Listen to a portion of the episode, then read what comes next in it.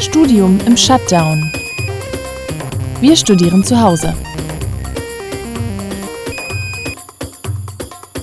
Ich heiße alle Hörerinnen und Hörer ganz herzlich willkommen zu einer neuen Ausgabe von Studium im Shutdown, unserem Podcast zu Zeiten von Corona. Wie läuft das Studium da ab? Wir sprechen mit Studierenden und fragen sie, was sich für sie jetzt geändert hat, was sich vielleicht auch in den letzten Wochen, Monaten, die die Situation ja jetzt schon anhält, verändert hat, wie sie damit klarkommen und was Hochschulen da wirklich noch besser machen müssen. Und heute ist bei mir die Lena. Hallo Lena. Hi. Ich heiße Lena, ich studiere Geografie und Physik am KIT auf Lehramt und bin aktuell auch gerade ziemlich viel zu Hause, wie es wahrscheinlich den anderen Studierenden auch gehen wird. Studieren im Normalfall. Ich bin gerade im dritten Mastersemester. Das bedeutet für mich, ich habe eigentlich gerade mit meiner Masterarbeit angefangen. Die sollte eigentlich direkt am KIT stattfinden. Da geht es um einen, um ein Schülerlabor, das äh, entwickelt wird da jetzt aktuell aber alle Schülerlabore geschlossen sind, ist meine Motivation für genau sowas zu arbeiten natürlich etwas geringer. Trotzdem bin ich mir sicher, dass es irgendwann wieder stattfinden kann. Ich habe noch ein paar andere Vorlesungen. Eigentlich würde ich da ziemlich viel unterwegs sein, teilweise auch im Labor stehen, Sachen entwickeln. Das fällt jetzt gerade alles ziemlich flach und es findet alles zu Hause am PC statt. Wir arbeiten sehr viel vor Ort oder in den Schulen. Es gibt Nee, bei meinen Vorlesungen ist eigentlich alles. Ich sitze im, im Hörsaal und äh, höre dem Professor zu. Es gibt manche Professoren, die sind ein bisschen, ein bisschen moderner, so digitale Möglichkeiten, dass eine Frage vorne auf der Vorlesungsfolie eingeblendet wird und ich kann dann über mein Handy abstimmen. Sowas benutze ich zum Beispiel auch in meinem Tutorium, auch wenn es jetzt digital stattfindet. Aber ich habe gemerkt, dass es trotzdem die Leistung ein bisschen fördert, einfach nochmal kurz zwischendrin drüber nachzudenken, was haben wir jetzt gerade eigentlich besprochen und um was geht es eigentlich nochmal genau? Habe ich das eigentlich wirklich verstanden oder habe ich es nur gehört? Studieren im Ernstfall.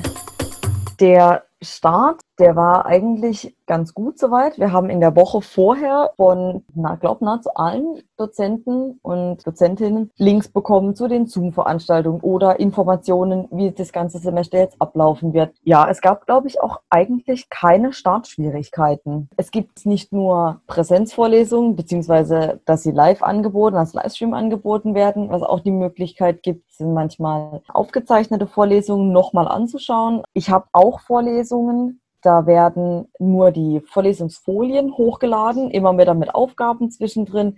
Ich habe teilweise auch eine Dozentin, die macht das mit Podcast. Das finde ich eigentlich auch ganz praktisch. Also ich persönlich finde es ziemlich gut, dass es ein bisschen unterschiedlich ist. Also mein unliebster Favorit ist äh, das mit den Vorlesungsfolien, die einfach hochgeladen werden. Dann wird die Vorlesungsfolie hochgeladen, es wird ein Kommentar dazu hochgeladen und ich bin eigentlich nur am Lesen.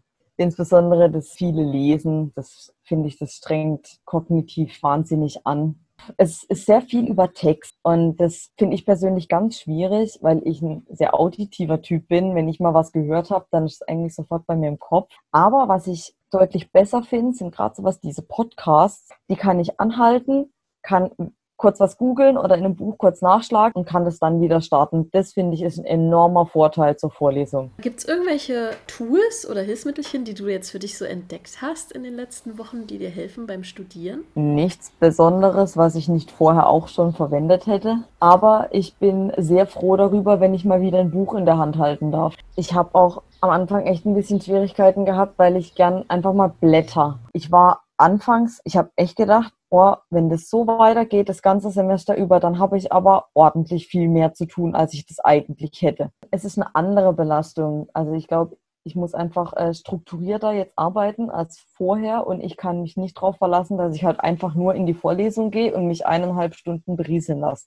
sondern ich muss jetzt selbst tätig werden. Du gibst ja auch Nachhilfe. Kannst du kurz erzählen, wie das gerade läuft? Also ich gebe Nachhilfe in einer neunten Klasse an der Hauptschule. Die Schülerinnen und Schüler, die haben jetzt dann Ende Juni ihre Abschlussprüfung. Und das ist eben so ein Programm, um die durch diese Abschlussprüfung eben gut durchzubringen. Das heißt, ich habe da Gruppen so in der Größe zwischen fünf bis maximal acht Schülerinnen und Schüler. Das ist super interessant. Also es ist super strange in einem Klassenzimmer, in dem einfach nur zehn Tische stehen. Die stehen alle mit einem Abstand von mindestens anderthalb Metern, eher zwei Metern auseinander. Und es ist ganz komisch, Unterricht zu machen, weil ich ja immer daran denken muss, ich darf nicht zu nah an die Schülerinnen und Schüler rankommen. Ich muss, wenn ich jetzt was erklären will oder was zeigen will im Buch, es funktioniert ja plötzlich nicht mehr so richtig. Ich glaube auch, dass viele sehr froh waren, dass jetzt die Schule wieder anfängt. Das ist schon super interessant und also, dass ich sehen kann, dass ich mich mit denen unterhalten kann und auch, ich glaube auch, dass es denen gut tut, mal wieder von zu Hause rauszukommen und sich mal wieder mit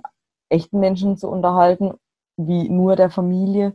Und ich glaube, dass das dem Lernen auch sehr zuträglich ist, dass sie einfach wieder jemanden haben, der direkt auf die Fragen eingehen kann und nicht nur über Mail schreiben und anrufen und so weiter. Ich glaube, das macht schon nochmal einen Unterschied und ich glaube auch, dass deshalb dieses digitale Lernen nur zu einem gewissen Grad funktionieren kann und dass das nicht auf Dauer so Bestand haben kann, wie es aktuell abläuft. Überlebensstrategien. Ich gucke drauf, dass ich einen geregelten Tagesablauf habe, weil ich mich kenne und ich bin auch so ein Netflix-Gammel-Typ. Wenn ich nämlich nicht morgens nicht in die Potten komme, dann ist der ganze Tag gelaufen. Deshalb gucke ich, dass ich wirklich eine Routine tagsüber habe.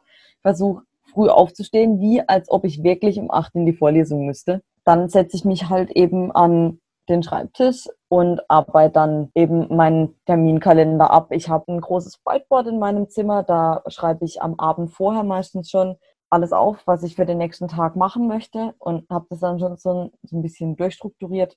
Das hilft mir ziemlich, was ich, dass ich weiß, was ich am nächsten Tag noch alles machen möchte. Dann weiß ich auch von morgens, von Anfang an, okay, heute kann ich es ein bisschen langsamer angehen lassen. Oh, heute kann ich vielleicht noch draußen in der Sonne chillen. Oder oh, heute reicht es mir vielleicht eher nur zum abends noch ein bisschen im Schlosspark liegen. Also normalerweise wechsle ich den Arbeitsort sehr oft. Also ich bin eigentlich wenn ich überhaupt normalerweise sonst den ganzen Tag unterwegs. Das finde ich ist eine der größten Belastungen auch für mich persönlich jetzt gerade, dass ich meinen eigenen Arbeitsplatz zu Hause habe. Also ich versuche morgens sehr viel hinzubekommen, weil ich genau weiß, dass wenn ich nämlich aus dem Fenster schaue und so wunderschönes Wetter ist wie heute, dass dann die Motivation, noch weiter am Schreibtisch zu sitzen, meistens ziemlich gering wird. Ich habe jetzt auch die letzte Woche ein paar Mal, dass ich dann einfach gesagt habe, okay, ich muss jetzt, ich brauche jetzt diesen Standortwechsel und ich gehe jetzt einfach raus, nehme noch ein bisschen was mit, damit ich kein schlechtes Gewissen habe und versuche dann einfach draußen noch ein bisschen das Wetter zu genießen, aber trotzdem halt noch ein bisschen was zu machen. Ja, wir haben ähm, ab und zu mal so Dinnerpartys gemacht, also teilweise, wo wir äh, alle gleichzeitig das Gleiche gekocht haben oder wo ich mich mit Freundinnen verabredet habe, dass jeder einfach guckt, was, dass wir was zu essen da haben und dass wir halt einfach dann, es waren so eineinhalb Stunden oder so, mal ein bisschen reden. Ich telefoniere ziemlich viel. Ich glaube mehr als vorher. Ey, Hochschule. Also ich würde schon sagen, dass Studieren, so wie es glaube ich auch ursprünglich, also vor 2000 Jahren mal der Fall war, dass man sich wirklich ein Buch zur Hand nimmt und wirklich mal richtig dran arbeitet. Ich glaube, diese Vertiefung, die funktioniert gerade ziemlich gut. Aber was ich glaube, was ein echt großes Problem ist, die Vernetzung von den einzelnen Sachen, die ich jetzt gelernt habe. Ich glaube, die müssen einfach von unseren Dozenten dann hinterher aufbereitet werden, dass wir das wieder ein bisschen besser kombinieren können. Was können denn Hochschulen mitnehmen aus dieser Zeit und was können sie lernen? Also ich finde, Hochschulen sollten auf jeden Fall mitnehmen, dass Interaktion wahnsinnig wichtig ist. Dieses zwischendurch mal wieder und auch mal wieder die Motivation und die Konzentration fördern, dass das einfach super wichtig ist. Außerdem finde ich das wichtig, diese 15 Minuten Bewegungspausen zwischen einer Vorlesung und der nächsten, die sind auch wahnsinnig wichtig. Das sollte die, die Hochschule auf jeden Fall sich sowas auch vielleicht zu Herzen nehmen und digitale Möglichkeiten sich zunutze machen und digital nicht nur im Sinne von, ich benutze jetzt ein iPad statt einem Blatt Papier, sondern auch wirklich, was kann ich denn alles machen mit der Technik, die ich gerade aktuell zur Verfügung habe. Was ich toll finde, also auch der Einsatz von manchen Dozierenden, ich meine, manche lehnen sich auch zurück, ich glaube, das ist überall so, aber es gibt auch wirklich manche, die kümmern sich echt drum und die sorgen sich um einen und die fragen mal nach und die sind auch immer super gelaunt, wenn man bei denen in die Vorlesung kommt oder wenn man mal wieder was von denen hört. Das ist, klingt nicht so, nicht so abgeschottet, sondern eher so, ich freue mich, dass ich was für euch machen kann und dass wir die Zeit irgendwie gemeinsam rumbringen. Studium im Shutdown. Wir studieren zu Hause.